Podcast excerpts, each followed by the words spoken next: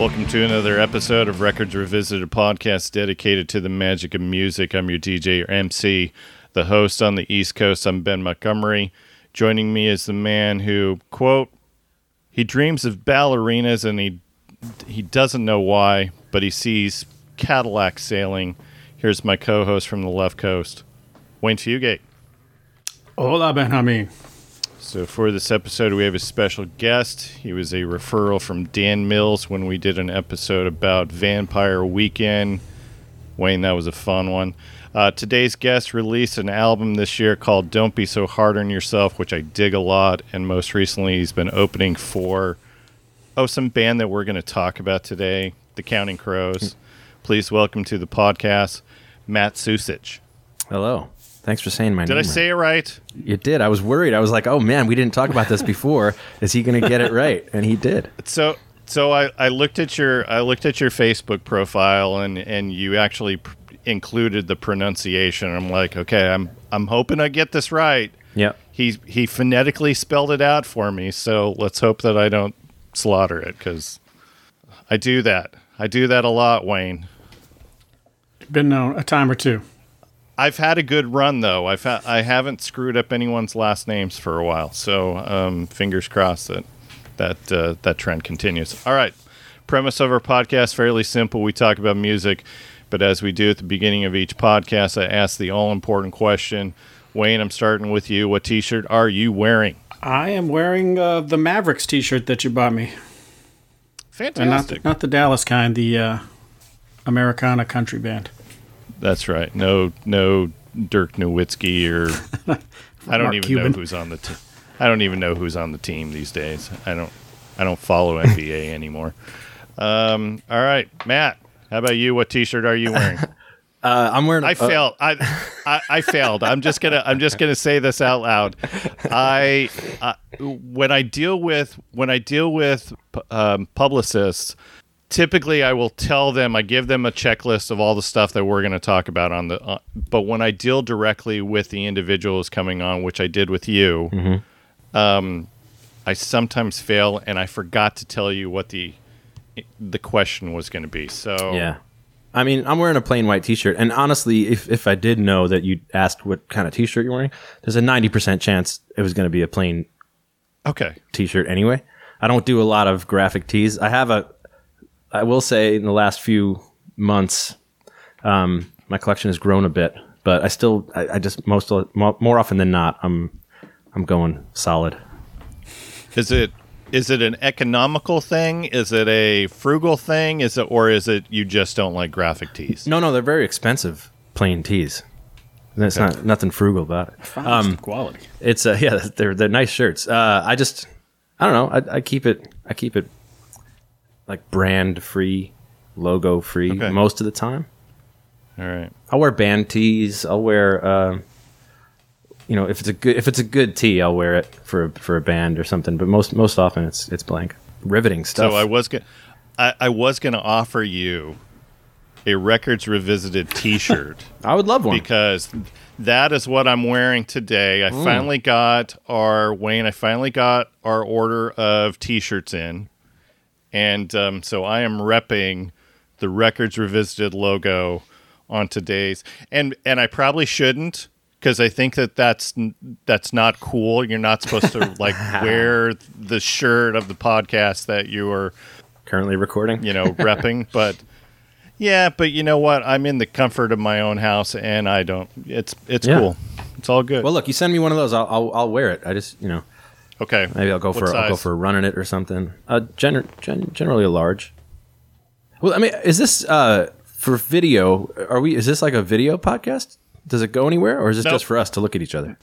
Nah, Yep. it's just for Okay, us to cool. Look, look at each other and and notice our verbal cue, non-verbal cues. Gotcha, and gotcha. Where we're like, what the hell are you thinking with that score? That kind of thing. I just I just want to know for the listener at home that I'll keep my uh, my facial reactions. you know, I'll, I'll try to explain how I'm, how my reactions are. It's all all good. All right, let's talk about about how you know Dan Mills. So he referred us over to you. Uh, wonderful guy. Uh, Dan is just part of the New York music scene, and we have Okay. we have a mutual friend named Adam Day. Um, and through Adam, I met Dan, and you know, just a great, great human being. Cool. And I appreciate him referring us. I think you also did a, uh, a episode with my buddy Brian Dunn. We did two Yeah. of them. Two. Oh yeah, wow. Yeah. Yeah. He's yeah. a, he's a good guy to talk music with. Very passionate. Um, he gets he gets into the into the nitty gritty. we we love it. He, the last the last episode that he was on, he picked um, Eddie and the Cruisers soundtrack. That's good. That sounds that sounds right. Yeah. so that was so that was fun. We did we did get to make. So I I know that when we, you and I were were um, emailing back and forth about which album we were going to talk about, you were a little concerned about our our our scoring. We'll get to that in in a second, but sure. and, and you were like, "Well, do you guys get negative on this?" And and Not usually. not not usually. And we tr- we try and stay pretty pretty positive because look, these individuals put their heart and souls into making this art, and um, Wayne and I are not. We're we're lovers of music. We're not. I mean, we're horrible musicians. I, at least I'm a horrible musician. I, I can't I can't speak for Wayne, but but on Eddie and the Cruisers, there were a couple songs that we did we did nitpick. Well, oh yeah, absolutely. And I think you know when I asked you, it, it happened in reverse because I didn't know the the format of this show. Yeah. And so I suggested the record without knowing that that it was a, a ranking situation. Otherwise, I would have suggested something else. I'm not. I'm not um, some like purist who has never said a bad thing about music. You know, like I I can get nitpicky about certain things, but I wouldn't have picked this record because I, I have almost zero negative to say about it. But also, you know, in the most part, I know that people love to get negative about music, and that's why I asked that question because uh, it's really not it's it's not my favorite thing to do because it is as a musician and a writer, you know, I don't see the I never really see the point in a bad review. You know, like what? Why? Why you? Why? Why, why do you need to tell people that Yeah. you didn't think this was very good? You know, I don't see how that. I think we all get off on it a little bit more when it's when it's a shared. It's like uh like craps. You ever play craps? It's like everybody wins. Year years ago, yeah. But I, I've, I'm not like a you know I'm not a, uh regular, but I did it once and it was awesome. But everybody at the table joins in and they win. You know what I mean? I think it's the best. Music is best enjoyed when we're all like enjoying it, you know, and not not shitting on it. Pardon my language. Yeah, and, and like I say, we mostly find the good. It's mostly about what I like and what I don't like about it is where it comes to. There's never, rarely has there ever been, the, not that it's never happened, because sometimes a song sucks and and Yes, sure. it's even unanimous between you know everybody. But most of the time, it's it's this is why I like this song because, like you said, it's ranking it. We're we're taking these eleven songs and then just putting them in the order that we like them best. Yeah, for sure. I'm a huge Elvis Costello fan. We've done two Elvis Costello records, and I, I there wasn't uh, David Bowie. I absolutely love David Bowie. We did Hunky Dory, which I think is Oof, yeah. one of my favorite records of all time. And it was just about I like this one more than I like this one, but I I like that. I like all of mm-hmm. them. And I would say that about this record, much like their first record, I don't I wouldn't class I wouldn't say I didn't like any of these songs. Mm-hmm. Is Hunky Dory has Queen Bitch on it, right? Yep. Oh my god! You know what I love about that song is you can hear you can almost hear the fader pull down right at the beginning. Like that oh, that intro is so hot, and then when the vocal is about to come in or when the band comes in, it's like it's it's almost like you can hear that they ran out of headspace in the mixing or, or the mastering. And it was like, okay, uh, we don't have room for any more here, so we gotta we gotta bring down the level so that we could fit vocals in here. It was just so it's so great because that intro is so so good. Anyway, Yeah. but that's Yeah. that's neither here nor there. We, Yeah. we had a good time with that one. So so are you a New York guy then? I am. Sounds like. I am Okay. from Queens. Born and raised. Yes, sir. The story of Queens. Okay. Okay. Yeah. And and so I'm assuming that's how you got connected with Adam and Counting Crows as well. Yeah, Adam, um, just one of the most generous people I've I've met in the music industry, and um, he put on a festival. Still does, and it used to be called the Outlaw Roadshow. Now it's called the Underwater Sunshine Yeah. Fest. Yeah. And through that festival, there was a blogger from Boston. His name's Ryan Spaulding, um, and Ryan Ryan got wind of my stuff, and through him, I got booked on the Outlaw Roadshow for the first time back in like 2000. I think it was 2013. Um, and ever since then, that was that was in Austin, Texas, and ever since then, in some fashion, I've played almost every every iteration of the festival since.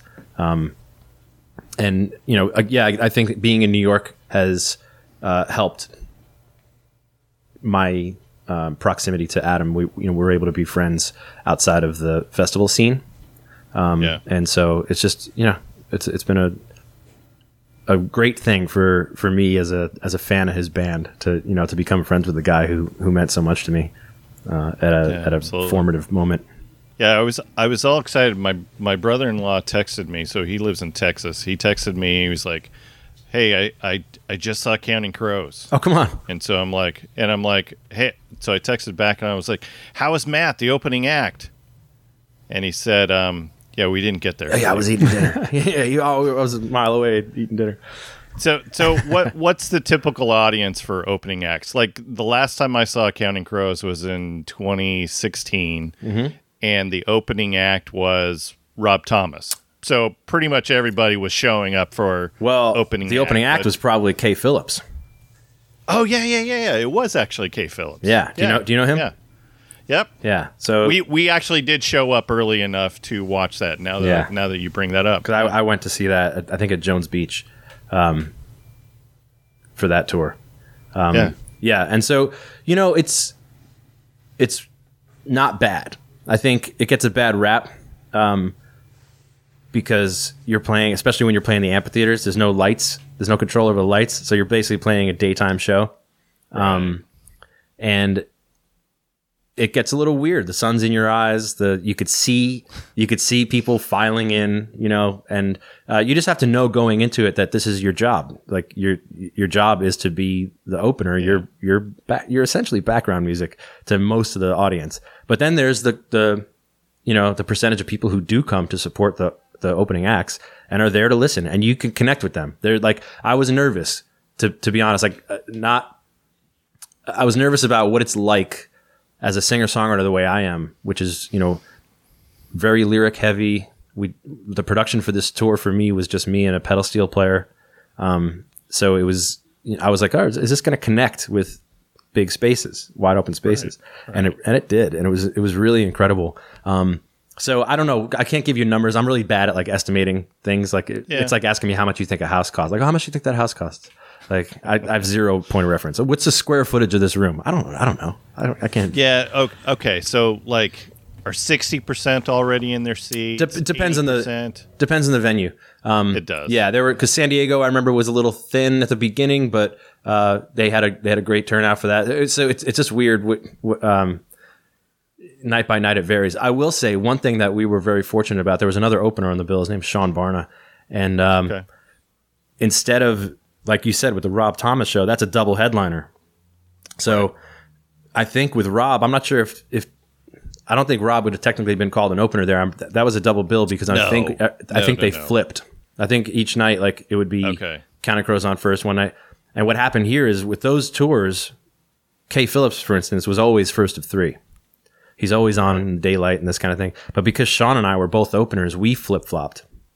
So every night we got to trade off who gets to be direct support. And so that was really cool because there were some nights where you get to be direct support for the headliner and you're getting the fuller audience, you're getting the sunset.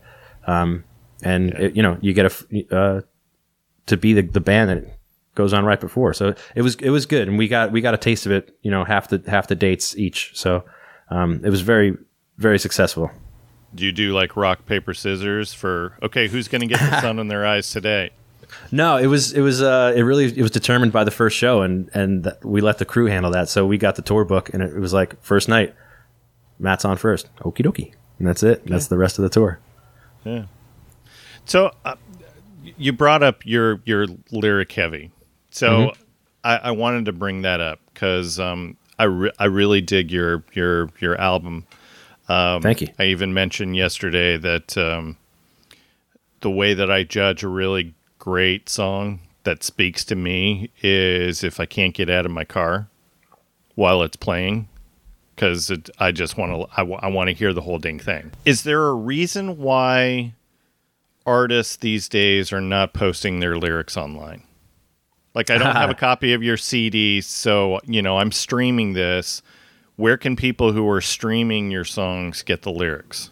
That's a great question, and you know what? Because of because of that question, I'll I'll put it on my website.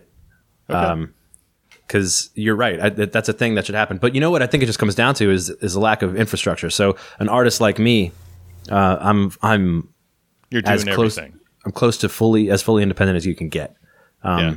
Everything. And so because of that, there's no back end where they're handling that kind of administrative stuff stuff that Yeah. would um, would maybe include posting that stuff online. And I guess maybe in, in some world there's fans that would do that for you uh, and get it wrong. There's like what is that genius.com I think is a thing I should look into. That's that's a, that's a thing. Yeah, I'm kind of Um, Yeah. surprised that more artists like aren't adding their their lyrics to those various lyric websites or Yeah.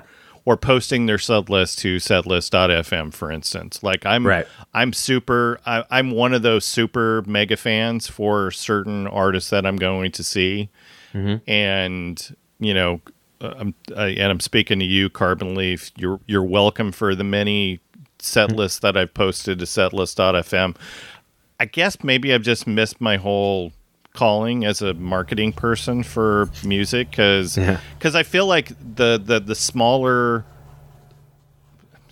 I don't even know if that's the right word. The the the, the lesser known musicians who are out on the road, I'm surprised that they are not posting their sets to setlist.fm because it that is a way to track that hey, this person A has a following and B they're on the road. Like they're they're legit. They're doing it. Mm-hmm. So I I posted a picture of my set list every every night on uh, Instagram. I was Instagram has Okay. been my my go to thing. So uh, like Insta stories every day would every night after a show I would post w- what I played. So do I need Um, to go through your Instagram and add all of your sets to setlist.fm? Is that what? Well, yeah, I don't think you'd be able to find them now, but because they, they disappear after 24 hours. But uh, oh, okay. You're doing the story thing. yeah, but um, Okay. Yeah. yeah, but I, I will after this. This that that's a good kick in the ass. I'll I'll up, upload lyrics to my website. Like I'll make a little tab for it because that's a good. It's a good point. I want people to know what the hell I'm saying. Also, I do think, in my defense, I'm I'm pretty enunciative. Uh, I don't Oh, I don't you are. mumble I don't mumble through things. So Yeah. um, I don't think there's a lot of confusion over what I'm saying. But yeah, to your point, I think it I think it is something nice that people want. It's just not a thing I've ever looked up. I don't love reading song lyrics um, out, apart from hearing the song. You know what I mean? But as a Yeah. companion piece, you're right. It's it's great. Actually, speaking of which, I actually have a vinyl copy of the record we're talking about. Yay. So so I'm going through. I have the the lyrics Okay. and uh, credits in front of me. Perfect. Perfect. All right. So I, I mentioned your your new album is called "Don't Be So Hard on Yourself." Mm-hmm. Were were most of the songs already written before the dumpster fire known as 2020, or uh, were those written during that time period? Uh, a couple of them, a couple of them were written uh, leading up to the, Okay. uh, the. It was some editing that was done on those, but the meat and potatoes. It's a short record. It's only eight songs, Right. Um, but there were, I think there were ten written, and I, I just I lopped two off at the end. Yeah, for the most part, it was it was written starting actually like April. I had I went through like it was only a month in, and I just started writing a bunch of stuff, yeah. and then we because we recorded it in that summer and, and uh, mostly remote. Which I think a lot of people were doing the remote Yeah. thing. So Yeah. I totally get it. When I heard um when I heard "Make Peace" for the f- first time, Wayne, I don't I don't know if you um, you got any early Cat Stevens vibes, but um and I say that very respectfully, but um loved loved it. Thank you. I get a lot of Paul Simon. I mean, and like I say, in the absolute best way.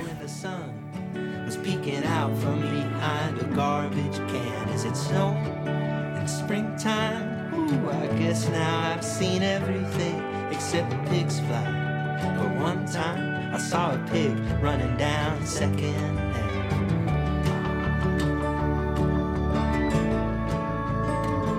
And just when I think the door can open, another hour spent staring at the ceiling fan. I pour a drink and dip my toe in to the latest online TV fad. Are they really all that different?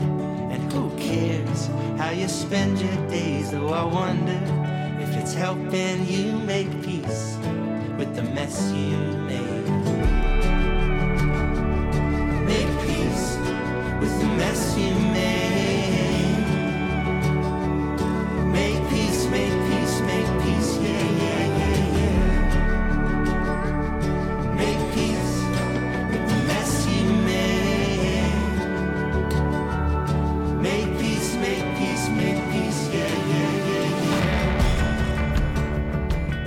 Yeah, yeah. Uh, my favorite songs were uh, "Certain Vows" and uh, "See You Soon." Uh, but yeah, I, I, I, I and "Make Peace." That was another. Thank you very much. I, I love the I love the comparison. It's not bad. I, I do have to ask you the Yeah. the lyric about the uh, not you haven't seen pigs fly, but you saw a pig running. What is it? Running down Second Avenue Mm-hmm. Second or half. something Yeah, like that? yeah, yeah. All right, tell me the story on this. Uh, well, it's not not much of a story. It's a it's it's Okay. It's. Uh, I saw a pig in, in Manhattan once, and I, like a leash leashed pig, um, Oh, okay. and I just it, it stuck out. So I you know I, I took some liberties, uh, but it, it definitely came from a place of a, a real place. Uh, but you know what's funny is somebody reached out to me thinking I was talk, I was referring to uh, police. And I had never made I had never made that I didn't even not once did that cross my mind as a potential uh, misunderstanding of that lyric, and that that made me laugh. I didn't I didn't catch that. Um, yeah. No, I I was thinking literal pig. Yeah, So, good. uh, okay. So so so not kind of a boring thing. It wasn't like there. Yeah. It wasn't like a pig was escaping from you know No. his fate of being bacon or anything. Was, No, I, I made it more exciting than it, than it really was. so we shouldn't. Yeah, we. This is why people shouldn't talk about their lyrics because now you know. There you go. Maybe you don't post it now afterwards. Yeah. right. All right. Well, I won't be posting the literal uh, translations. I'll just be posting Right. the actual lyrics. Okay. So we'll be good. Right. But people listen to this episode, then I'm screwing myself. Yeah.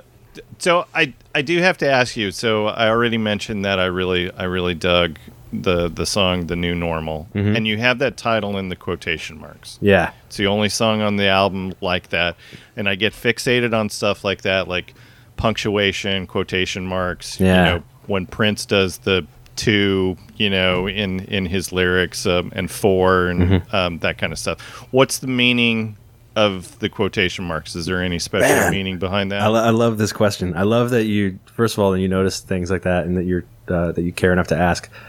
The it, that was a last minute decision, not last minute. That was a towards the end of production decision because when I wrote the song, "New Normal" wasn't um, a thing that was said every goddamn day. You know, when I wrote it, it was um, it was fresh in my head. That was that's a special song to me. I don't play it live. I didn't play it live at all on the tour because it's like six minutes. Really? And well, because I only get 35 on stage, and I didn't want to. It's okay. and and in its not in a negative way. It's a bit of a drag if I'm a, if I'm going to play it in an amphitheater to a bunch of people I've never met. Yeah. I, I don't think that's the the arena for it. And that was just a decision I made because I I feel like I could fit two songs into the time it would take me to play that one. okay. And I'm just trying to get my make an impression on these people right away. They can listen to it after and be moved, you know, but um, I don't know. Maybe that was a mistake, but So, so can I chime in? uh, Yeah, go ahead. On that, the fact that these people are coming to see Counting Crows and they want to hear eight minutes of Mrs. Potter's lullaby. Okay, I'm just going to throw that out there. no, no, you're right. You're not wrong. I just feel like if they don't know who I am, it's a, it's a stretch to ex- assume that they're going to give me the attention they would give to the, to Yeah. Counting Crows. You know, um, I, I want to come out guns blazing with with some of the the better material that I think gets the point across a little quicker. Yeah, And I, and this is not to you know detract from New Normal. I think I love that song, and I think um, it was the sleeper hit of the record in my head as far as what people came back to me with. Like, oh my god, this song! Like it really, really connected with people. Um, and so I wrote that as the chorus. Whatever the chorus is, there's a new normal, and it's out of our hands, right? And that was like a mantra ish thing. I'd started running again for the first time in my life in March of 2020. uh, and I was a big runner as a young man, and it, I just found my passion for it again. It became it became a therapy for me, and I wrote that song on that run. With it, it was a ten mile run, and for whatever long, however long it took me, it took me like an hour and ten minutes or something. Um, I, I all I did was say that chorus over and over again, and so I came home saying to myself, "This is going to be the song. I'm just going to sing this very George Harrison esque, like uh, on a loop. It's going to be annoying, but it's going to be, you know, peaceful. And then I started writing these vignettes, these little like stories of my life, um, and it became something else. And and I really am just so. And then to anyway, the, the point to answer your question, I put it in quotes because it just became a thing. I hated that I had a song called New Normal because it was such a it was such a thing that was said uh, beat to death in the news and you know clickbait headlines and this that and the other. So I had to put it in quotes to be to be you know just more true to it. You know. Yeah. Friends and see what the future holds. Come back weathered and bold. But take a girl I love to the Wilco show. Except neither one of us knows.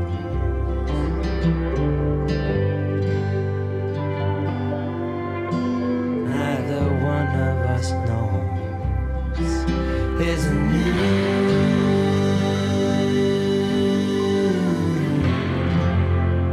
normal and it's out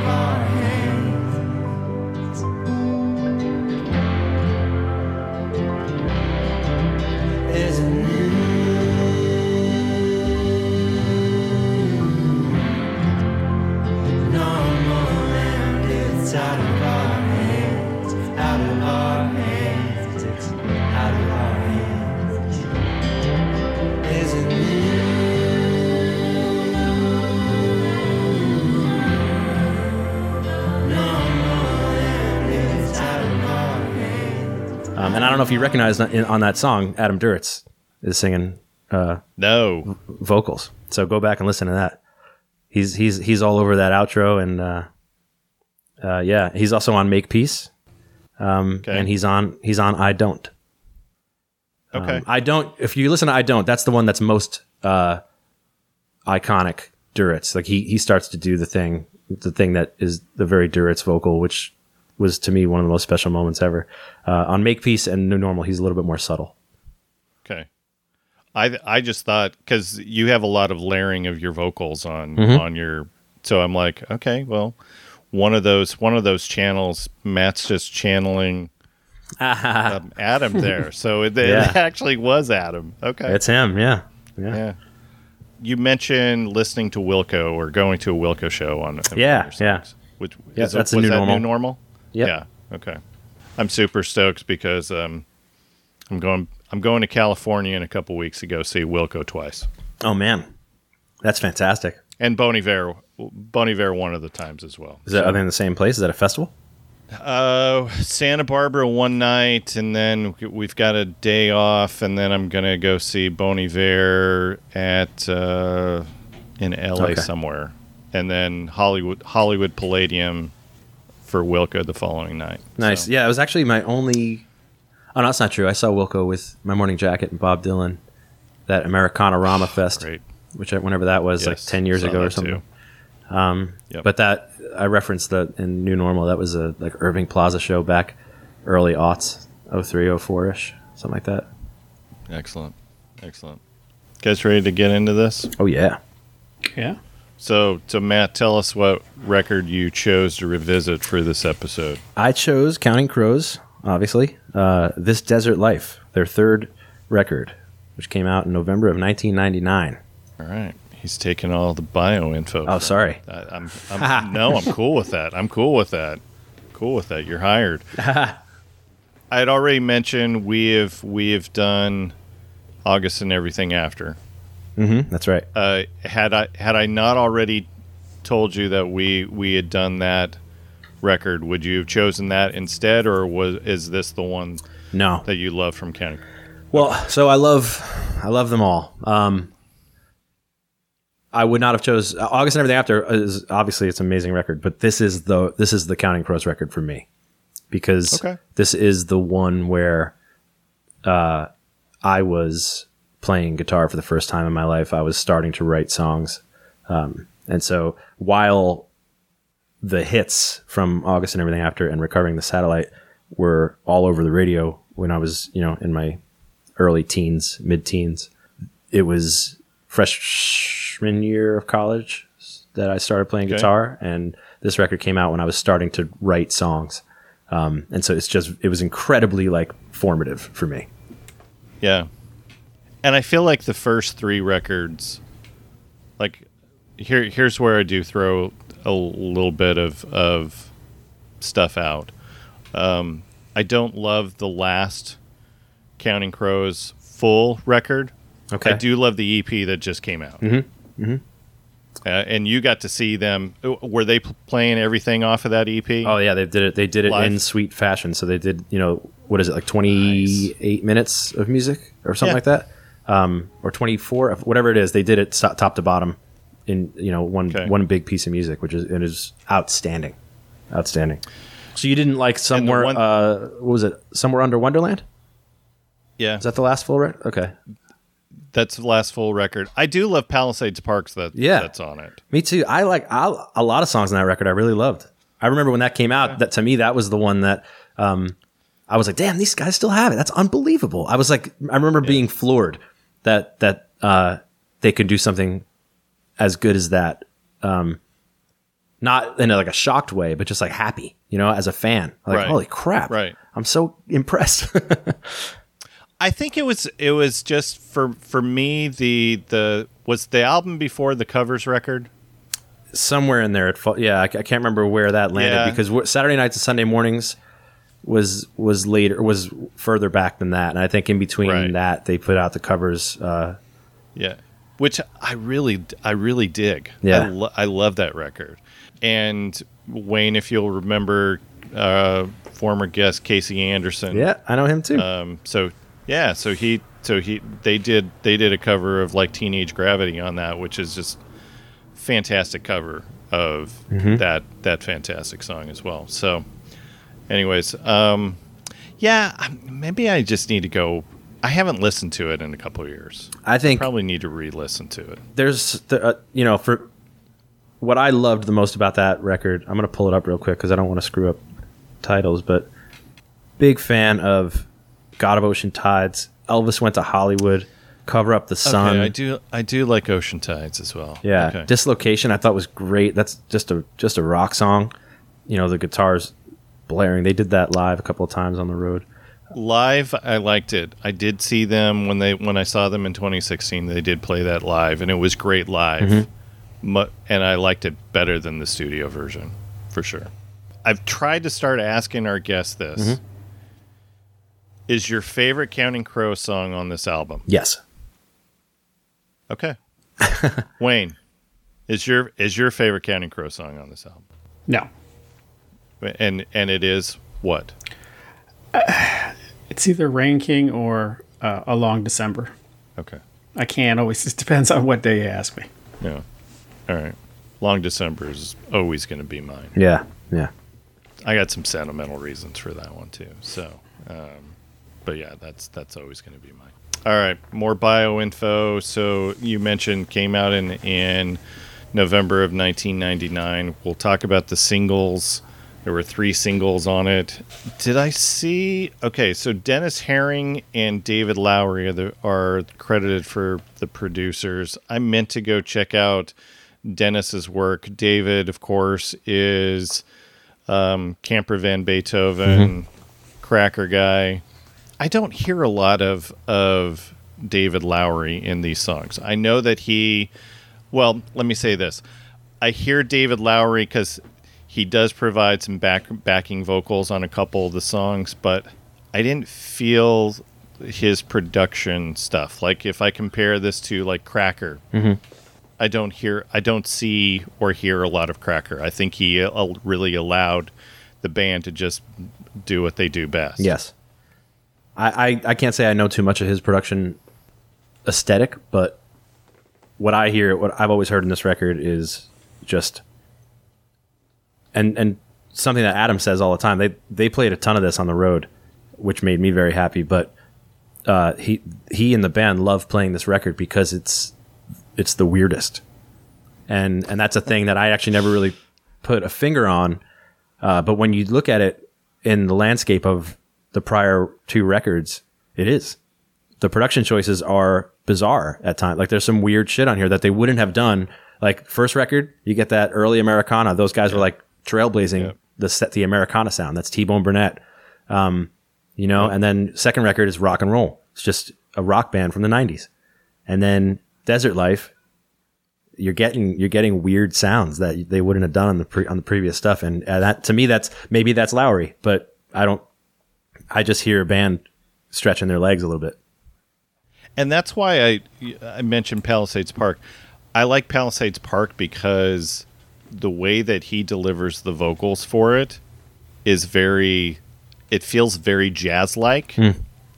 Not maybe not even lounge singer, but it the the the way that he is delivering the vocals is I don't know, it's just it's odd, but it works so it works so well.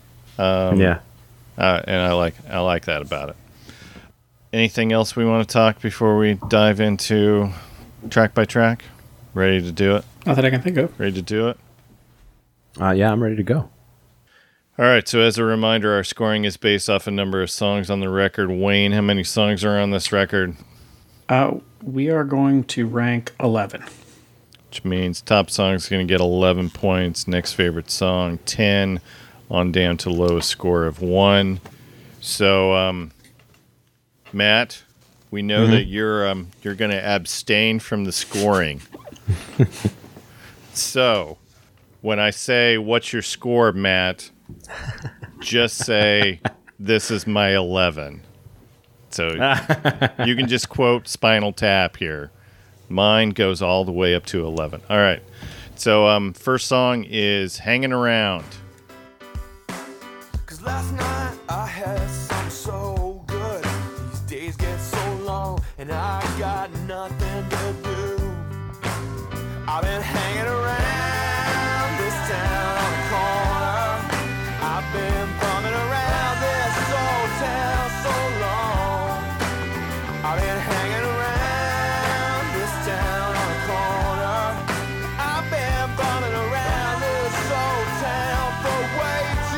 And that's all one word. That's right. Hanging Around. Uh, song managed to hit uh, number 28 on the Billboard Hot 100. It was a number one song on the adult alternative songs. I felt like number 28, like it felt like this should have been a top 10 hit. Because I heard it all the time during that time. Yeah, this is tailor made single. I mean, almost Absolutely. big hooky chorus that repeats, you know, four times. I, and I and I like it, and I do remember it coming out. It's, as funny as the song though reminds me of Seinfeld because it's it's almost like it's not really about much. um, it's not that, and I don't, and I love Seinfeld. I don't mean I actually don't mean that in any bad way, but No. usually their songs are so meaty. Like there's always something going on in there, and I and this one. There's not really a lot going on. He's just they're describing that point in his life where he was just hanging around, not really doing a whole lot, not doing much of of anything. Yeah. But I think it's perfect for a lead single. I think Yeah. this is definitely the way to go. I do have to ask you guys this because the Wikipedia page said the chorus was used as the main theme for the 2006 NBC sitcom Four Kings. A- a- either of you know Four Kings? No. Never heard of it. No, not familiar with Okay. I feel like somebody just posted that. That probably isn't, isn't even a real sitcom. I don't know.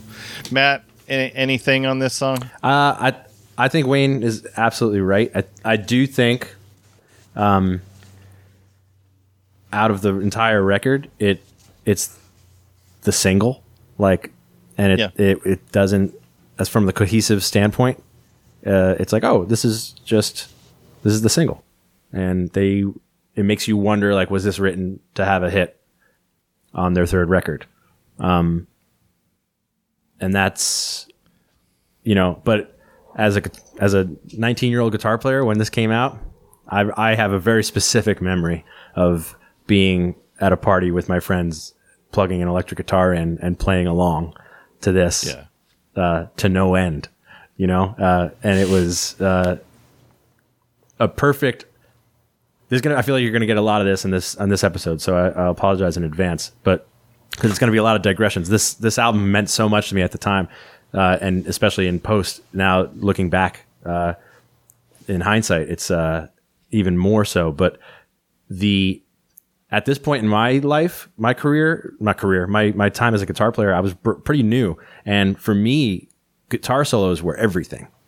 I wasn't yet all that into lyrics and writing.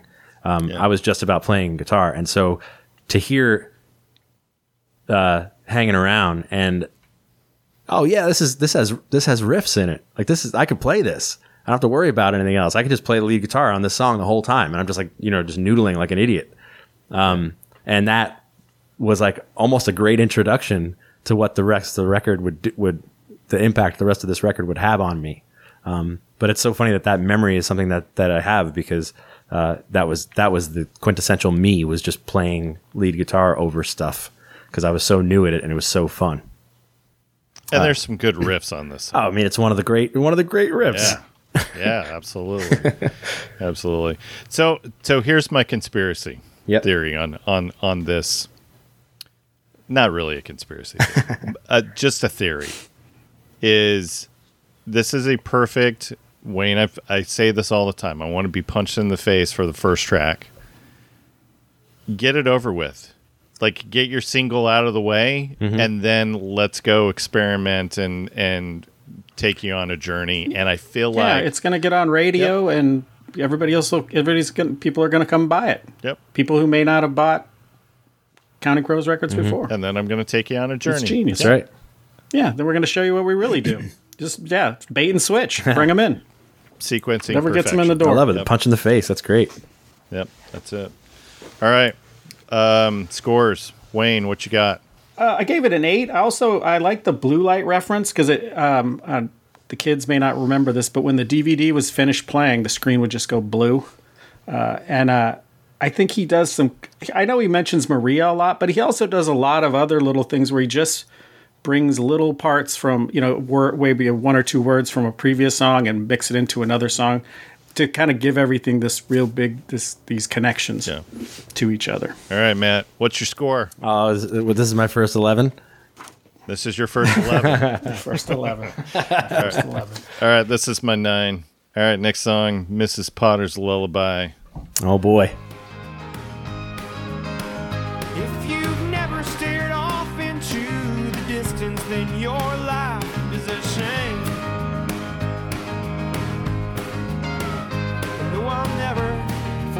Your face. Sometimes I can't remember my name. Hey, Mrs. Potter, don't cry. Hey, Mrs. Potter, I know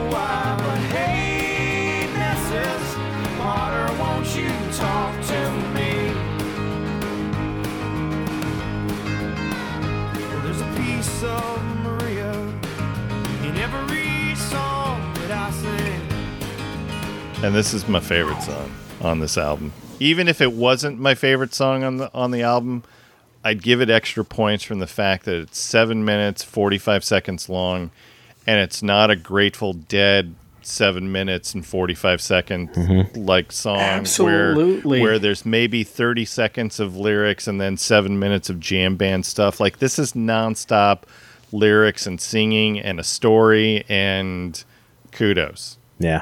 But there's always a point. Almost every time there was always a point where I would almost like look up and realize that this has been going on for a while, not in a, in a bad way. Like I'm bored and I would look and I would say, "Oh, wow, there's still three minutes left," and then I would fall right back into it. I mean, I I just it was like I noticed. I just thought this has been going on for a while, and I'd look and I'm like, "Good, I got three more minutes of this," and and I'd fall right back into it, and just this is the one I kept finding myself singing, like I I would just be I would just be somewhere and I'd start singing it. you gave me your scores a couple days ago, and it was I was gonna give you some crap for your lower well, score. was- this was difficult because, it, like I say, when there's a record where I mean, I think this is a in a lot of ways. I thought August and everything after is one of those records where there's no songs you don't like. Right. Um, and then I, I had, I think there were some holes in recovering the satellites. And then this, then they come back with this, and there's this is another one where there's no songs that I would say that I didn't like. And I don't. It was difficult to start. You're listening to me. You're trying to. I just at some point I just started kind of trying to push stuff to what the top half and the bottom half and start making some decisions and I I scored it early and then I was like I kept finding myself singing one and then I realized that this is the one that lyrically has so many interesting things that I think even the choice of Monica Potter as because I really think there's a lot in here about uh, the pressures of perils of being famous and what it the, the responsibilities of and stuff. And so he picks somebody who Monica Potter was a great actress and she was in she did a really and I loved her in Parenthood the TV series, but she's not she's not huge. She's not a big famous person, and he's not really. I mean, Adam Duritz and the Counting Crows have stood the test of time, but they they weren't always you know the the biggest band out there, and he wasn't always. And he's and he's he's an unconventional rock star. Um, he doesn't look like other rock stars. He doesn't. He has uh, and so. I just thought there was a. This is the one with so many great things. Like that line about "You Can Never Escape" reminds me of Hotel California, which is another song very much about the similar the similar theme. Uh, but just I, and then the the King of Hollywood smashing his glass at the mm-hmm. end, and then him just getting up like I'm not gonna I don't want to be a part of this kind of a thing. I mean, this is the one with so much great, so many great lyrics, and uh, and I st- I never heard this on the mm-hmm. radio. So the fact and I I have I would challenge any program director to put a eight minute song on alternative rock radio in 2000. Mm-hmm. Well, my brother was a DJ for a while, and he used to put on, and and granted, he had a lot of leeway because it was uh, in the middle of the night, but he would put on American Pie because that's super long. that was the I got to go take a Yes, dump. that's right. song. so, so I'm wondering if maybe Ah. this song was was in the middle of the night. This was put on so that you could, Yeah. you know, take care of business. or or cigarette break. I used to work in radio as well, and that was one of the Okay. things that that was that was the trick. You played a long song back in the day. You're like Stairway, American mm-hmm. Pie. Yeah, go we're gonna go, go out, smoke a doob. Yeah, yeah. yeah. I- So I didn't know. I didn't know the story of of who this was until I started doing research for this. Monica Potter. You already brought her up. She was in Con Air. Patch Adams. I loved her in Parenthood. I think she was my favorite favorite person in Parenthood. Um, she was actually she's instrumental on this Yeah. version being on the album. Mm-hmm. So do you guys know this this whole story? Did you do the research, Wayne? I, Matt, do you I know did read that. do you know the story on this? I do. He he actually just told it on Bill Simmons' podcast. Did he? Uh, Yeah, a Okay. few few months ago. Uh, great, All right. great story. So um, I'm not going to pimp out um, Bill Simmons. He doesn't need any help from from me whatsoever. So she was essentially there at the recording. They did a couple other takes, and uh, through production, they kind of had tweaked a bunch of things. And Adam felt like well, the one quote that I read was he said, The song is terrible. It's a total piece of shit. and he told Monica this because she was like, Hey, uh, is this song going to like be on your album? And um, she was like, It's not terrible. I have what the fourth take of this. And he's like, What? And so she gave him the cassette of the fourth take, and that's the one that they used for this album. Yeah, they went back just- and they they, add, they added some overdubs after that, but Yeah. but they had she they went back to to the early takes and on the tape uh, and worked with that version, which is incredible. Such a great like it just goes to show like what the things like you know a little distance helps. Yeah. You know, It's such a great story. Such a great story. All right. Wayne, what you got? this yeah this is my my my 11 this is my favorite song on there i think he starts it out uh, i love that line i dream i know i know ev- everyone what's a, At I the dream party. i never know anyone at the party and i'm always the host that uncomfortable being famous kind of a thing and then of course the line the memories are films about ghosts i think they use that for the title of their That's best of. compilation yeah Yep. Yep. it's Matt? full of great stuff Your score? Uh, this is this is my 11 and and genuine 11 Okay. because this is uh, this is actually this is my favorite Counting Crow song okay. all time, and it's this song is the reason. If I had to pinpoint, and obviously it's not, it doesn't come down to one song, but this fits definitely in my top five songs that made me write songs. Um, It gave me, I, I, I will to this day go back to this song as like um, an excuse, a proof that it works. Like I don't, I'm not obviously I'm not a, a star. I'm not a, a, I don't have a hit. Um, but when I write a song, I also I don't follow rules. Like I don't need, I don't think it needs to have a bridge all the time. I don't think you have to do this. I don't think you have to do that. And a lot of the time, it goes back to Mrs. Potter's Lullaby. It's like, oh, this is just an example of verse, chorus, verse, chorus, verse, chorus, verse, chorus, verse, chorus. You know, it just keeps going. And um, if you got something to say, then just you know, say it however you want. And this song gave me that freedom. You know, I I don't know. And I think it's so. It's just. I love the transition. Big fan of the hanging around into Mrs. Potter's transition Yep. the applause into the into that slide in and the piano comes in um, that acoustic guitar the piece of maria in every song i write and there's a, just an acoustic guitar chord uh, finger pick moment there um, that is just like in in every one of my songs like uh, the way i play guitar is just that way so i always i always love a good acoustic moment on a record and that to me is perfection um, there this song live is one of the best live moments at, a, at a show. The crowd gets in, everyone loves it. Yep. Um, yeah, I just this like this song is is perfect. Yep. This is this is my eleven as well. So we're unanimous. It's been a while since we have a unanimous uh, top song, Wayne. So glad glad we got it again. All right. Um, Amy hit the atmosphere is next. The atmosphere. Caught herself a rocket ride out of this gutter, and she's never coming back. I fear. Anytime it rains, she just feels a lot better, and that's all that really matters to me. We've waited so long for someone to take us back home. It just takes so long.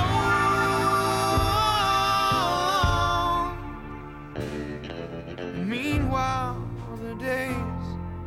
drifting away, and some of us sink like a stone.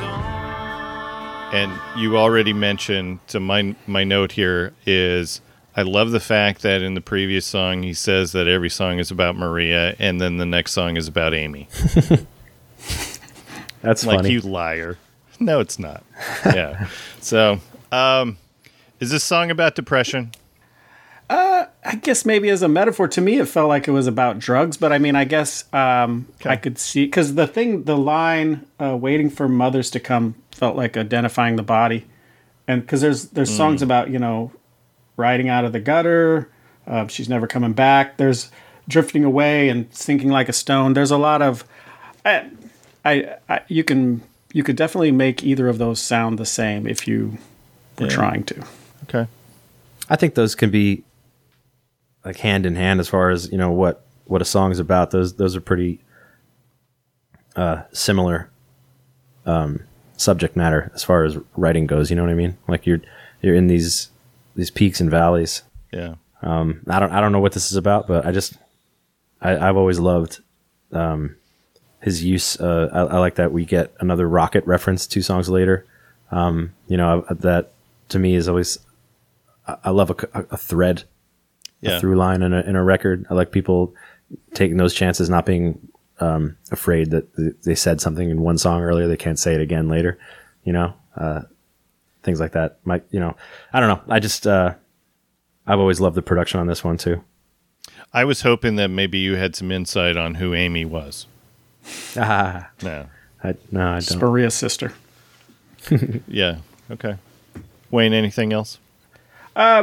Like th- this song epitomizes like how difficult this was to score because I gave this my two, and I think a lot of it is that it's a come down off of a song that I really like, and it's it's it's really upbeat, and it's this one. Uh, I I love that like that almost that almost like that military like funeral snare in it. Um, which I thought was perfect for it. And the one I didn't, uh, the electric guitar and the triangle, and then that almost sitar sounding thing, like near the end, I thought it got it got busy, and uh, that probably had a lot to do with my score too. Okay. I figured it was just come down for you on that. Um, this was my five. So m- middle of the pack. Um, Matt, your score. Shocker. this is my eleven. All right. All right. Next song is Four Days.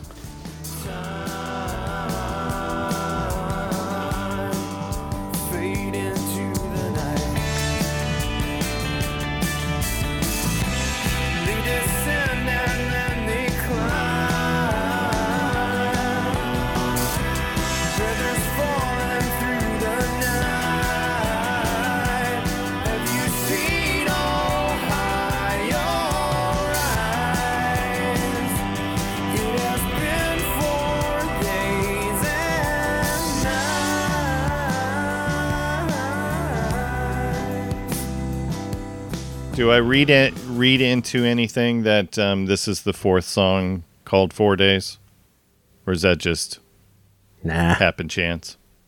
Okay. I think that's I think that's just chance. Okay. Wayne, is there anything on here? Um, This is another one, a lot like hanging around, where I, I don't know. I, don't know, I guess I guess this one also I feel had like a there's a feel. Yeah, I feel like there's a story here that I just don't know. Yeah, I, it sounds like she flew back to Ohio, and and he's it, he says it bothers him, but I, I guess there's a there's a a feel like it doesn't. I guess. I just wish I knew a little more of the story on this one. I do I do like this one. Um but yeah, I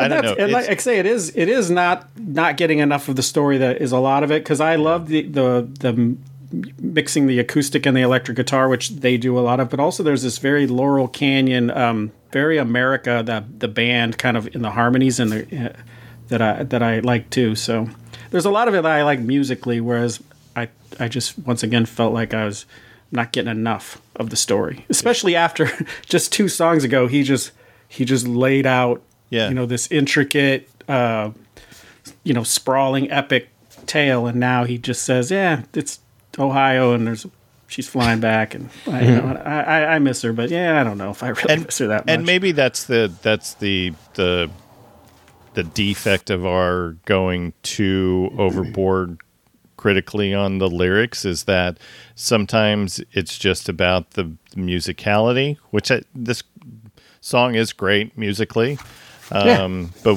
when I'm I'm also incorporating the, the, the lyrical aspect where I'm like, eh, what what's the story here?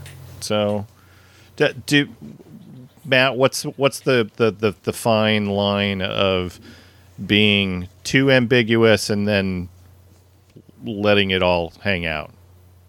I don't, I don't think there is a line. I, I think uh, And matt has no rules he does what he wants so that's right. I, I honestly I, I don't I don't think it matters. I think it's it's a song by song. Okay. It's on a song by song basis, and I think it's it's up to the listener to, you know. I, I never really dissect too much what a song is about. Um, for me, it's like the it's the little pieces that stick out. Like for this one, it was always that opening guitar tone Yeah. um, that I thought was the coolest thing. Um, and I was like, try, I would try to replicate it with my wah wah wah pedal uh, on and in the bass position the whole time. Uh, and it was like a cool little. And that, this is again me as a new guitar player figuring it out. But um, and I also kind of I always appreciated that this was a, a short one. Like this was almost like a transition song, you know? Right. Like um, I never really cared not cares is the wrong word, but I never really uh, overanalyzed what he was singing about. Um, it was just like a, a conduit to the next song. It was just, just another of, song part, about part of side A. Ha! Right. Yeah. All right. Um, this is my six. Wayne. Uh, I think I cheekily gave it a four. Next song is All My Friends.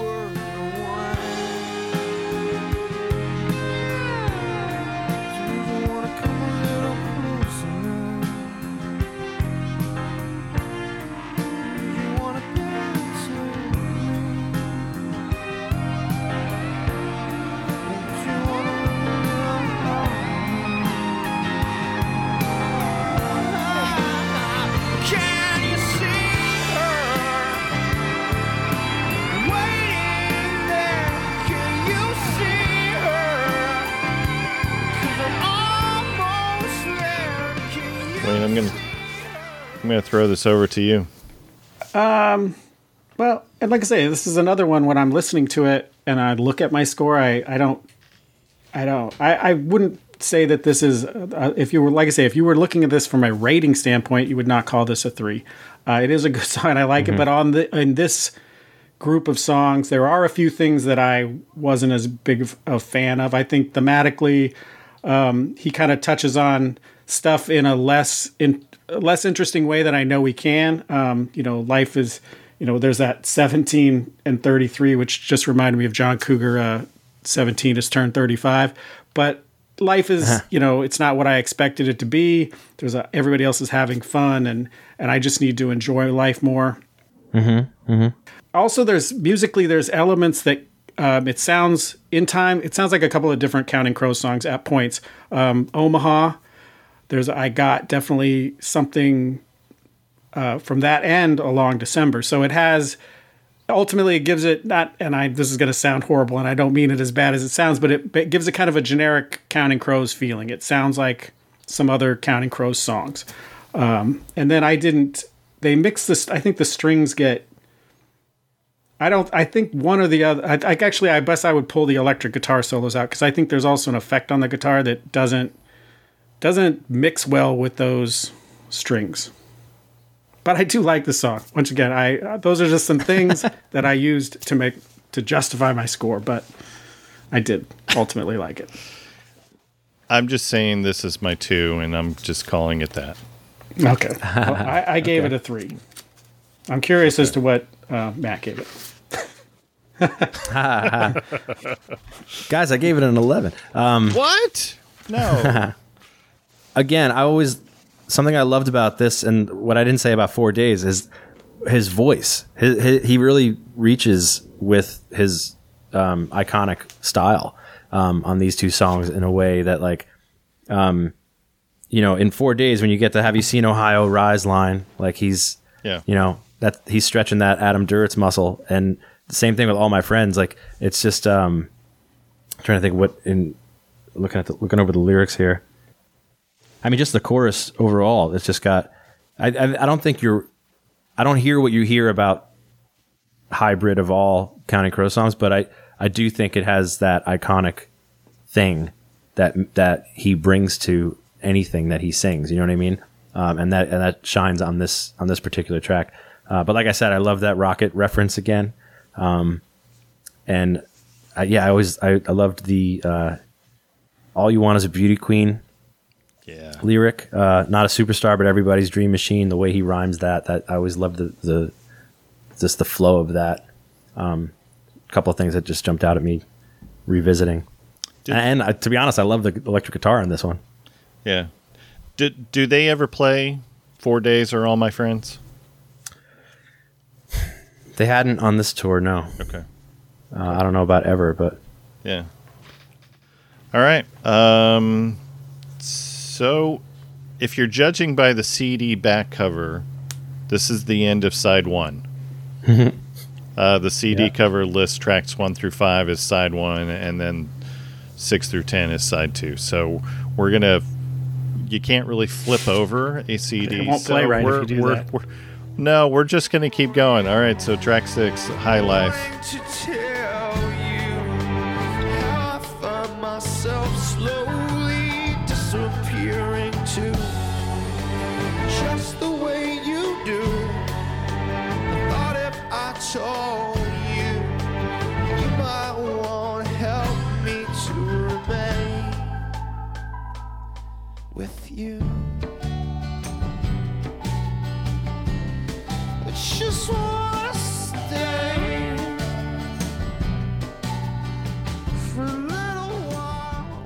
I love High Life. I do too, and I I've got I've got three scores on here that I hate my scores. This is one of them because I just ran out of numbers. I'm gonna tell you a cool story about High Life. Yes, if you want, please. Unless you unless you don't know it, but unless you already know it, I mean, this song, uh, I did a so Underwater Sunshine Festival that Adam puts on. Yep. it- they do a co- um, a companion podcast. Uh, he and uh, I've listened to a few. author Yeah. James Campion. Yeah. So when the festival is, is in session, they'll do um, interviews with all the artists playing the festival. Okay. And it's, it's all it's a big hang at Adam's apartment, and there's a lot of like live sessions that we'll do. Uh, so the artists will come up to his place, we'll they'll video film a few songs, um, and then you sit down with Adam and James and you talk a little bit. And uh, this was a major full circle moment for me because I was sitting down doing doing an interview with them when I was, uh, I'm trying to think the best way to tell this story without without kind of giving it away, but uh, who cares? That when I was uh, again in, in love with this record and new to writing songs, I remember thinking, uh, man, it sounds like he sang this uh, with a head cold. And like I always like it was a very new, very very small thing. It's not it's not aggressive, but I remember hearing certain lyrics, thinking like, is, is he was he sick when he when they recorded this? Um, and then uh, it was like uh, what it came up. We were talking about production decisions for Desert Life in this podcast, and he mentions that the uh, one of the things was try singing it upside down. And I stopped him immediately in the tracks. And I was like, "Holy shit!" I told my friends when I was, uh, uh, you know, like 20 something years old, I was like, if I ever meet Adam Duritz, first question I'm going to ask him was if he sang High Life with a head cold. And when he said that upside down thing, immediately like it triggered it. I was like, oh my God, that's what it is. He sang this song upside down as a way to, to coax different, uh, a different vocal style. Oh wow. And that's, and that's exactly what it is. So what I'm hearing is just an upside down person It sounds like he's a little bit nasally. Uh, but when it happened that way, like the natural way that we had that conversation, I was like, it blew my mind because I'm sitting there on the couch with this guy who I always said if I ever meet, I'll ask, and I didn't because I didn't have the balls to be like, were you sick when you recorded this? Right. right. Wayne, anything on on High Yeah, and once and I, I like uh, Matt had mentioned before. This this song literally mentions all my friends is one of the lines in it. Um, Like those little connections between each song, or not necessarily each song, but connecting other songs to these songs as well as songs from other records. This song is has a lot of similar things to all my friends, but I think that they're done absolutely to to my liking. Like say it it sounds like a Counting Crows song, but it doesn't sound like I know specific songs come to mind when I listen to it. Um, they use the strings less, but I think they get more effect out of them. And then the I, I like the electric guitar solos in this one. I think it, it works really good with it. Me too. Yeah. It's like they just did everything they that they try. It's almost like in my mind, it's like the same things they were just trying to do on a different song, and then they just knock like they knocked it out of the park for me. Yeah. All right. I already mentioned I hate my score for this, so this is my three. Wayne, A six. It's in it's in the middle of Matt. This is my 11, guys. Ooh, big shocker. that coming. Ooh. All right. All right. Next song, Colorblind. Taffy stuck tongue tied.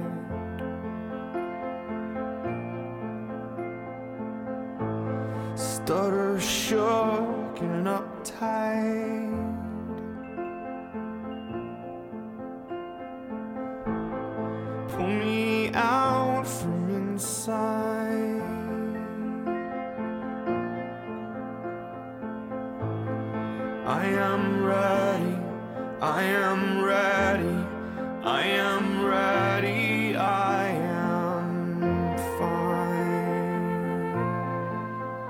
Let me say, about. I'll get this out of the out of the way on this one. Yep. this song well yeah this is my 11 uh, if i were going to rank them by number this one got a bad rap for me because of the movie Cruel Intentions. that it was in yeah i never saw the movie but Yeah. um, because it was and i don't know why but i it, it's like it's one of those things i can't put a finger on why i I, I think I, I did a, I skipped it a bunch when I was once I was like in Okay.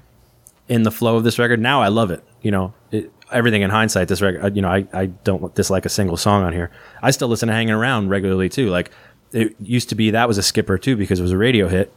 Um, and I, I already got that it scratched the itch elsewhere. So I would, I didn't need to listen to it on the record.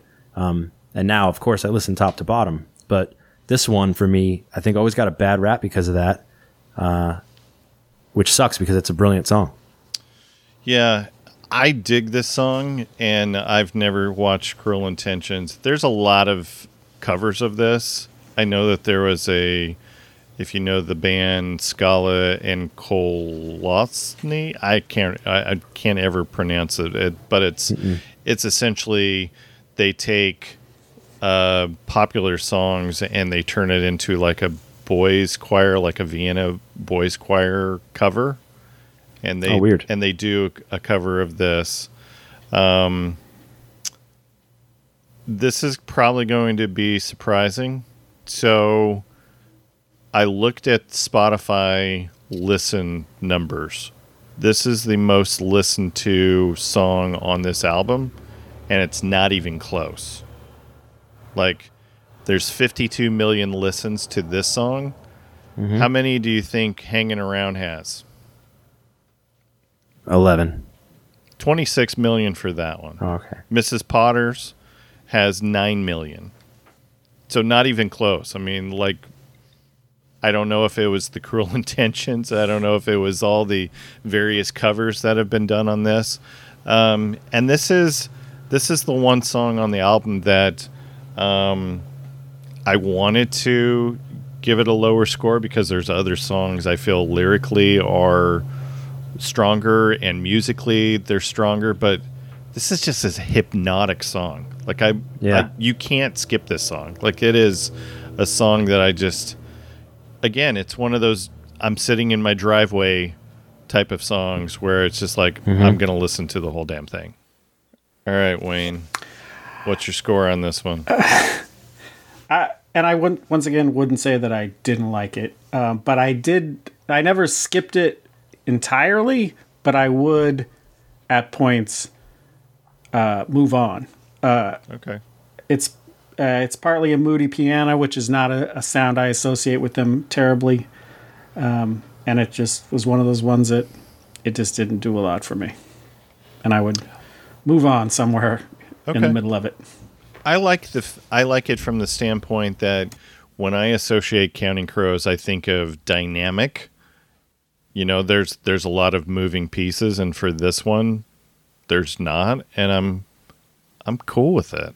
Like I I like moody piano pieces though, so so I'm I'm I'm good with it.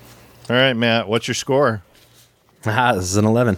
Um, I will agree that it, the, it, it's like a transition. I think this is a really like, it's a breath of fresh air on the record because it's less dense and uh, it gives you a moment to like kind of catch up. And, uh, but it still says so much, you know, like it, it in between the lines, it, it, like coffee black and egg white. I always love that. Um, and I think it's just less to take in.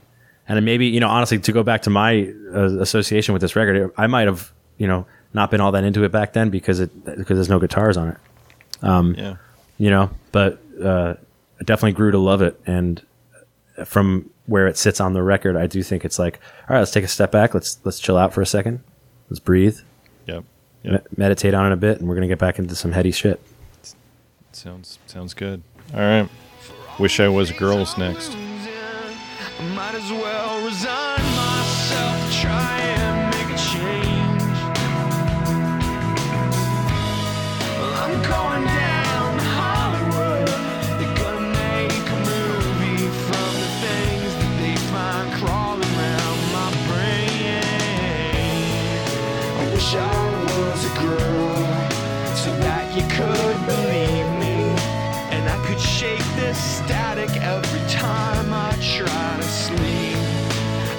for all the world that I could say, hey, Elizabeth, you know, I'm doing all right these days.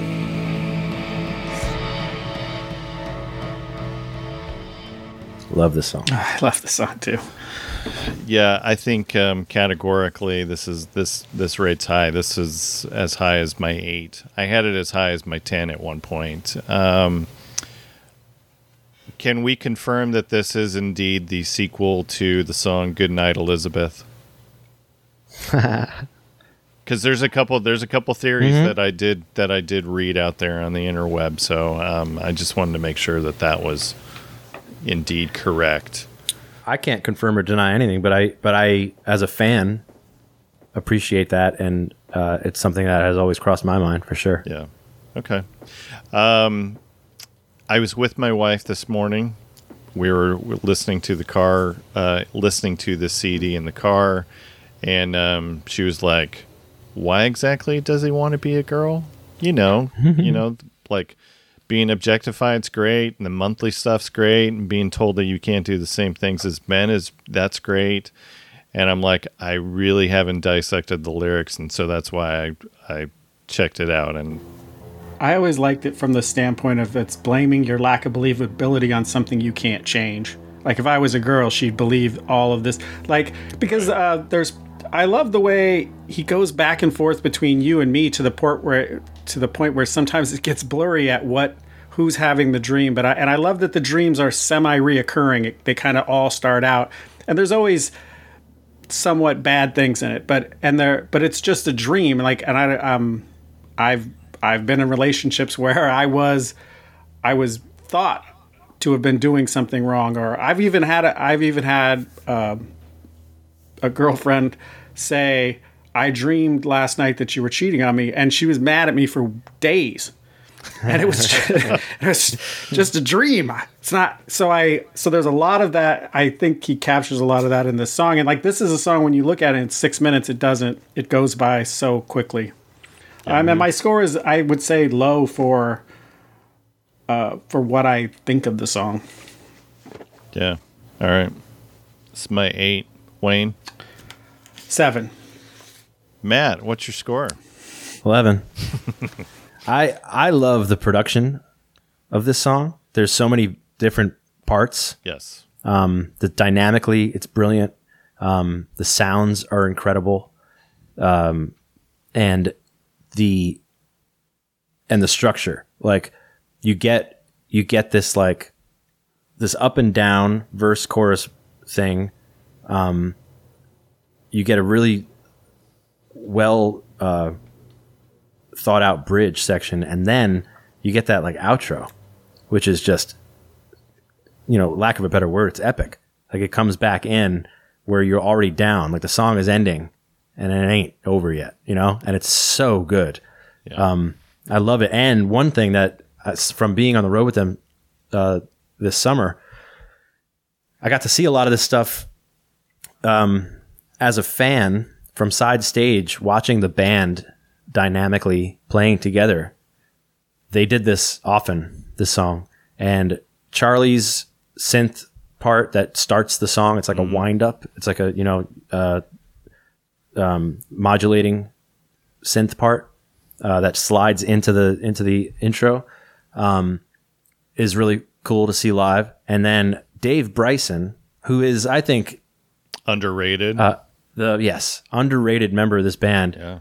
Be, maybe by choice. He's a very like mellow guy. Like you, if you've ever seen them live, he's just off to the side playing the most important parts of the song. you know what I mean? Like Right. his his playing is so understated um, and brilliant and uh, just simple, and it's it's really the uh, like the backbone of the songs.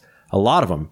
To, like Mr. Jones, he's he's the reason you get you know like that. That's it. He's Mr. Jones. That's it. Uh, Yep. Round here riff is is him. So good.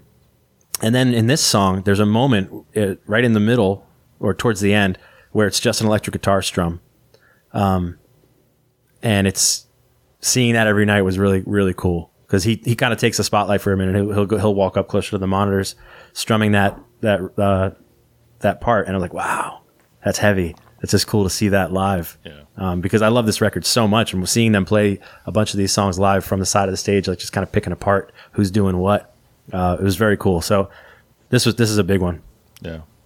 And I love how it ends as well, Mm-hmm. where it's just like, but I can't sleep at night. Where he's Yeah. talking about all the insomnia that he's having, and yeah, and it's chaotic. The band is playing in a, in a very like chaotic fashion. yeah, it's so good. All right, Speedway, that's next. Just need somebody to talk to me. Thinking about leaving tomorrow. Thinking about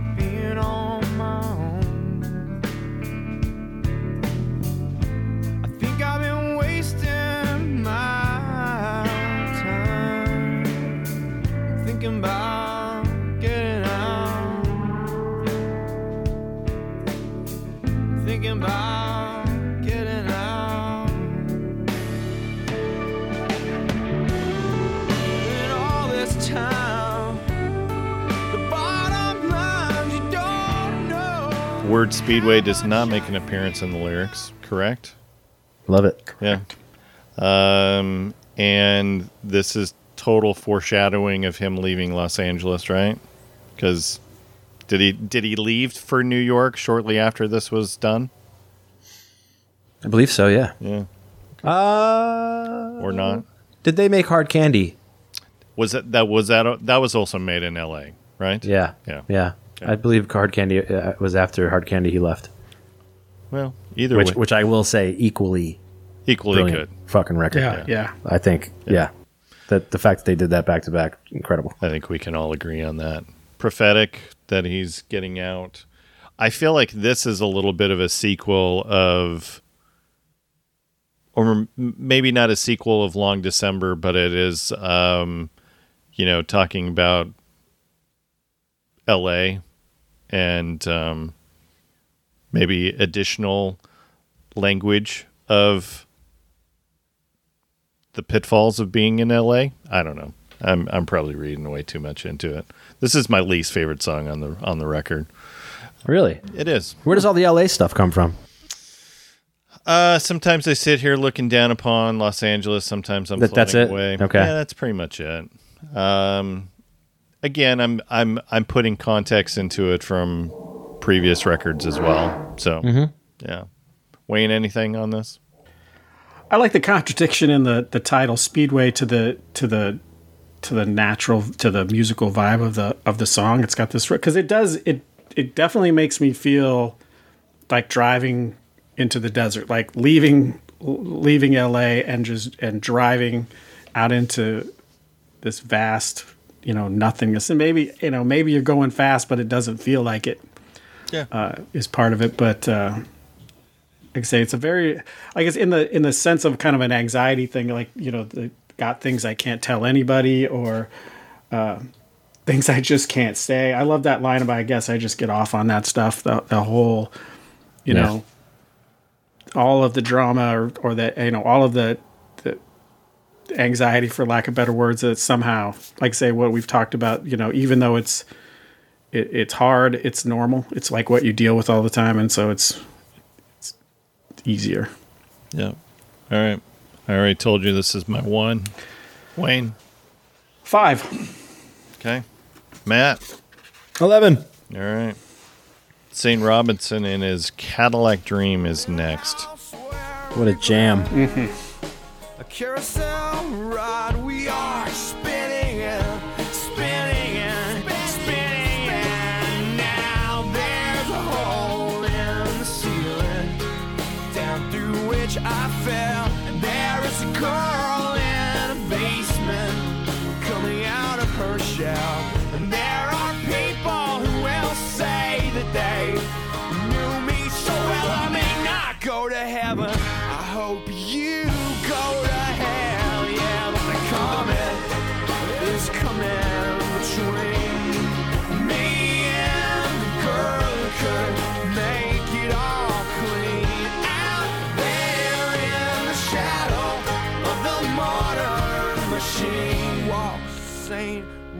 Robinson in his Cadillac dream. Absolutely love the song. This song, I, I think, also helped me in my songwriting in a way. Let me find the lyric. actually, you might have to come back to me because I want to reread. I want to reread some of these lyrics. He because it really this this song helped me as a writer a lot.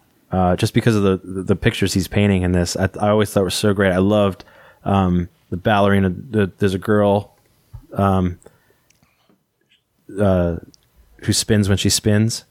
Yes. That just fucking that. Sorry, my language. that kills me. That kills me. The um, there's a girl in a basement counting out, uh, coming out of her shell.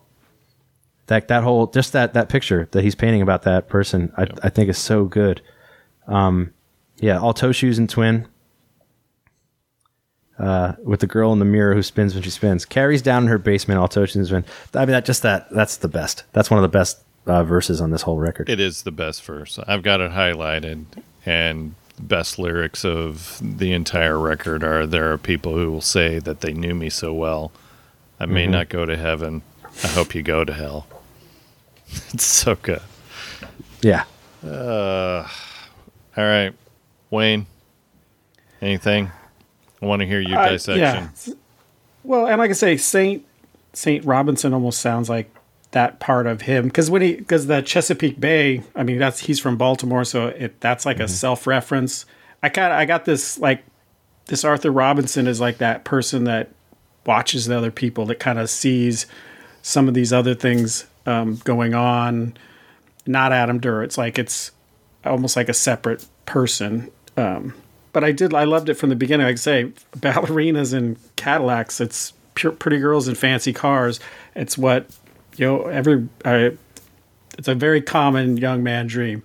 Um, I thought the line about uh, in a house where regret is a carousel ride, we are spinning and spinning and spinning. I spinning think and that's spinning and spinning. you know what? There's enough regret to go around. I mean, you can focus on that, but it's always it's it's it's always there. I just uh, and like I say, you mentioned it too. I think that's my favorite line is, um, you know, I may not go to heaven, but I hope you go to hell. I just I got chills just just thinking about it. Like that, just that that again that verse, the way it starts too. Like it comes out of that, um, because also the way it's produced, the way he sings that with with that energy. Um, there's a hole in the ceiling down through which I fell. I just love it. I, lo- I love like uh, the story he tells about Arthur Robinson. It's so uh, uh, just so brilliant. So good. This gets an eleven. This gets my 10, and I wish that I I- had two 11s. Same here. I gave the, I gave this my ten. Yep. All right, next song, and keep in mind this album came out in the '90s, so of, of course there's a hidden track.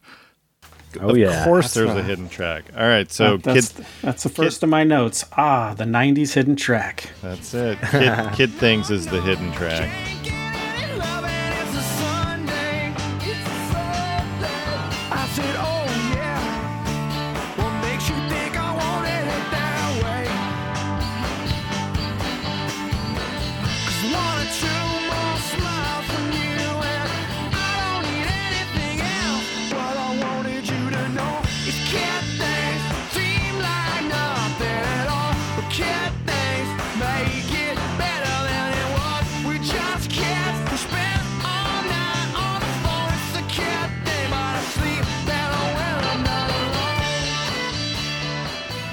Wayne, you you scored this higher than I did. I gave it my four. You know, and I, here's the thing: if you take out the shtick in the beginning and the end, yes, I think it, I I like the song on a lot of different levels. I don't know. I can't think of offhand another Counting Crows song that sounds like this. So it's got it's unique. It's got something southern rock about it. I mean, it's not it's not anything overt, but there's something you know bluesy and fun about it. Uh, and then just like say the the story and you know the when we're kids and you're talking to you the, you know you like a girl and you're you know trying to make an impression on her and you're talking all uh, on the phone. This is it's got this dated very nostalgic kind of story in it that and so i and like i say i i would i if they could have cut the the the rocket ship studio stuff and the joking around which i mean it does the sound like they're having a good time and i and i like that and i like that you can get a little i mean you can see that side of them a little bit. But i actually really like the song aside from from that part from the the uh, the the stuff that makes it a hidden track is is the goofing around which is is part of it but i think the song by itself has uh, a unique sound. So go back to my original comments about David Lowery. So my notes, the only notes that I have for this is I can see Cracker doing this song. That's That's good. Yeah. That's that. Those are my only notes on that. So so it so it is kind of the outlier. It's a, it's a little different from the rest of the album. That's why I think they they did it as a quote unquote hidden track as opposed to, you know, putting kid things on the back of the CD cover and whatever. Um, but it's good. It's good. It's a good tune. I I've always loved this song uh, very much. The production I think is uh, is so cool that it, dirty acoustic guitar sound mixed with the mandolin. Um, like I can't quite tell which one is distorted or not. Yeah. Um, kind of thing. Um, I, I always thought that was that was super cool. The I personally love the the joking around. I love that studio stuff. Um, and the chance that is there another track like that because they end it with the count in Right. and then, then then you're done um but personal story behind this for me was i didn't have um this is my first i think it, this is maybe my first experience with a with a bonus track maybe to the band's uh credit it it was executed perfectly because i was uh sitting at home do you remember snood did you ever play Snood? It was like a computer game. No. So it was a dumb, dumb game. But anybody, uh, it was just, uh, it was like one of those like uh, kind of games where you shoot a thing, like a matching thing, and it disappears. Um, I don't. That that's a terrible explanation of that game. Uh, but anyway, it was a it's a kind of game you could like zone out and play for hours. Okay. Uh, and for, forget what you were doing. And I was listening to this CD, maybe the first time. It had to be the first time I was listening to it, uh, top to bottom, like soaking it all in, playing Snood, checking out, and uh, album ends. I'm sitting in silence for like eight minutes, and it scared the shit out of me. it com- because it comes in with the with the the stupid the fooling Right. around stuff, Right. uh, and it, it genuinely scared the crap out of me. And uh, but then I was equally excited because it, holy shit, there's more. And you didn't realize like I'm listening to it on a Winamp. I remember like it was like one of these like Oh, yeah. dumb digital players, Yeah, like, real, like a real player. Winamp, Yeah. Yeah, and uh, I did, didn't notice that the final track had like was like 15 minutes long. You know, so I didn't pay attention to the Right. track with times and that, and so it was executed p- to perfection. It was an actual surprise bonus track, um, and then to be so pleased by it, it wasn't like a you know a throwaway to me. I, I dug, I always dug the lyrics, the uh, "What makes you think I wanted it that way" line. Uh, I thought was just brilliant delivery and uh, Better leave a when lot to of fun. stay is only nothing but being alone. Yeah. and I've gotten to see them do that a couple times in a, in like a acoustic fashion, which is pretty cool. Oh, okay. Very nice. So it makes it makes a set list here and there. Love it. All right. This is my four. Wayne. Nine. Matt. I liked it. Eleven. All right. So um, this is where I ask: Did we cover everything? Did we miss anything? I miss anything, Matt? I don't think you missed anything. Okay. All right. I, I will say there's a uh, the, on the vinyl of this. I don't know. I, I might have been told why. He might have told me why they did this, but it's, it's a four. It's a four sided record. So it's, you know, it's two two records here. Okay. Side D has Kid Things, um, and also Baby I'm a Big Star Now. Do you know that song from uh, the Rounders soundtrack? Oh yeah, yeah, yeah, yeah. Yeah. Okay. And that is on this record. So I, it makes me wonder. I got I got to go back into uh uh when we discussed it because he might have explained why that was there. Um but if, if, I wonder if it was from the same sessions. Gotcha. But it's a great song. So if you're listening to this and you you want more Desert Life era Counting Crows because there's not I don't think it's released anywhere. I'm pretty sure you can't Spotify I- baby you're a big star now. I don't think it's on Spotify. I don't think so. I'm sure somebody probably posted it on YouTube. I'm sure there's a yes, it's on YouTube for sure. yeah, there's a super Um, fan that uh, has posted it. So check that out. So this is where we look at our top songs on the record. Um, usually, I say any guesses on number one, but we're unanimous on this on this bad boy. Uh, Mrs. Potter's Lullaby gets a solid 11s for us. Wayne, I don't like the fact that our top two songs, we were in agreement. that's never a good thing. Uh, Saint Saint Robinson and his Cadillac Dream. That's an average score of ten. Uh, Hanging around. I gave it a nine. You gave it an eight, Wayne. So that's uh, average score of eight point five. That's third. Fourth is I wish I was a girl, and rounding out the top five, Kid Things because you gave that a nine. I gave it a four. So Wow. yeah, there's there's our top five. Nice. Matt, this was fun. Yeah. Thank you so much. This was a lot of fun. Yeah. Thank you so much for picking a Counting Crows record. Um, tell people where they can find all of your happenings. Oh man, at at my mattsucich.com. Uh, terrible, terrible name for uh, for a podcast. Um, but yeah, uh, you know, social media, all that stuff. I'm there. I'm everywhere. Okay. Look for the the blue check. This way, you figure out it's me because I think there's a Matt Sucich somewhere, and I'm not at Matt Sucich. I'm S Mateo on like uh, four on Matt Twitter Sus- and. Instagram. I know. And this poor this poor guy, when I got this tour, I'm sure he was blown up. I kept getting comments on things where he's like uh, telling people where I am. like they're commenting on his stuff. He's like, "Oh, S Mateo's the the artist." S- this poor guy. I don't know him. You know, it's not. It's, he, we must be related. What what's so what's the what's the uh, the the story behind your Twitter handle? Uh, it's actually funny. It, it, it was just a a thing that my my buddy James said to me once. We were uh, we were playing bocce in San Diego in like the early 2000s, and he was just doing an Italian accent. He referred to me as Es Mateo. Okay. And when it came time for social media, I kind of hung on to that in my head, and I was like, "Oh, Es Mateo, that's that's cute." Not So I held that, on to it. Not realizing that people were going to have a really hard time finding you out there because I, you know, I don't think people have a hard time finding me. I think Okay. I give people maybe I give people too much credit, but I think uh, I'm learning as you go around the country and uh, meet people. There are people who don't have no have zero problem saying your name, and there are people who just can never get it right. Uh, and that's fine. It's just going to be that way. Yeah. I think people are smart, and if you know how to use the internet, you can't miss it. Like you, you're going to find me. just you know, just call you Matt. Just go Matt. Matt Sucich. Just just just put it into your thing and the rest it'll come up. You'll see a blue check mark. That's right. Then I'm clearly I'm clearly the guy. You know what I mean? Verified. That's clearly the guy that I'm looking for. That's it. All right, last You know? question. So, how we got connected with you is because we asked this question of all of our guests. So, who do you know that we don't know that should come on this podcast to talk about one of their favorite records?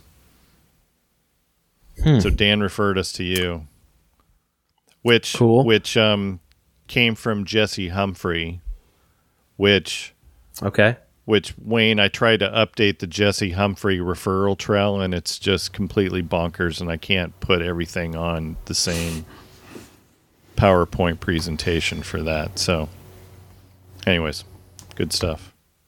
I was gonna say, have you done one with Kasey Anderson? Uh, he was on our Hootie and the Blowfish appreciation uh, episode, and we are we are planning on having Kasey back again at some point. Okay, good. We had a good time with him. um I'm a fan. Boy. I'm a fan of Kasey. So yeah, great guy. He's a great guy. You know who I would I think would be great? Um is Cl- Kathleen Edwards. Okay. Love Kathleen. Okay. She a big I think that she a big I would music nerd. I mean, as big a music nerd as I am. Okay. All right. All right. Give us uh give us the the uh the, the hookup on that. Love to have Kathleen on. That'd be great. All right. Uh, let's wrap this up. As a reminder, you can find all of our episodes by going to recordsrevisitedpodcast.com. Uh, of course, we're on the socials. Um, we're not blue check verified, unlike Matt. Um, but uh, you can find But we can under we could res- pronounce your name. you can pronounce my name. All right. Uh, Twitter at Podcast Records. Find us on Facebook. Wayne is on the Instagram page. Where can they find us there? Records Revisited podcast. And then, of course, don't forget to join our Patreon to get episodes early. You can contribute at the guest revisitor level. You can join us on an episode to talk about one of your favorite records. Just go to patreon.com slash records revisited podcast. And um, uh, some of those Patreon revisitors are going to get some T-shirts as well for their contribution. So, yeah. Uh, all right, let's wrap this up. Thanks for listening. Please go support the arts. Go to a live show. Uh, buy a T-shirt of the band. Also, buy a T-shirt of the podcast that you're listening to because you know they're awesome. Uh, buy a record. Visit a record store, and not just on Record Store Day. We are Records Revisited, and we are out. Very nice on the Cool. ending. Oh, very nice. Did you see Well what I done. did there? Did you see I what I did did see there? what you okay. did did. there. All right. That's all right, good. All right. Very nice.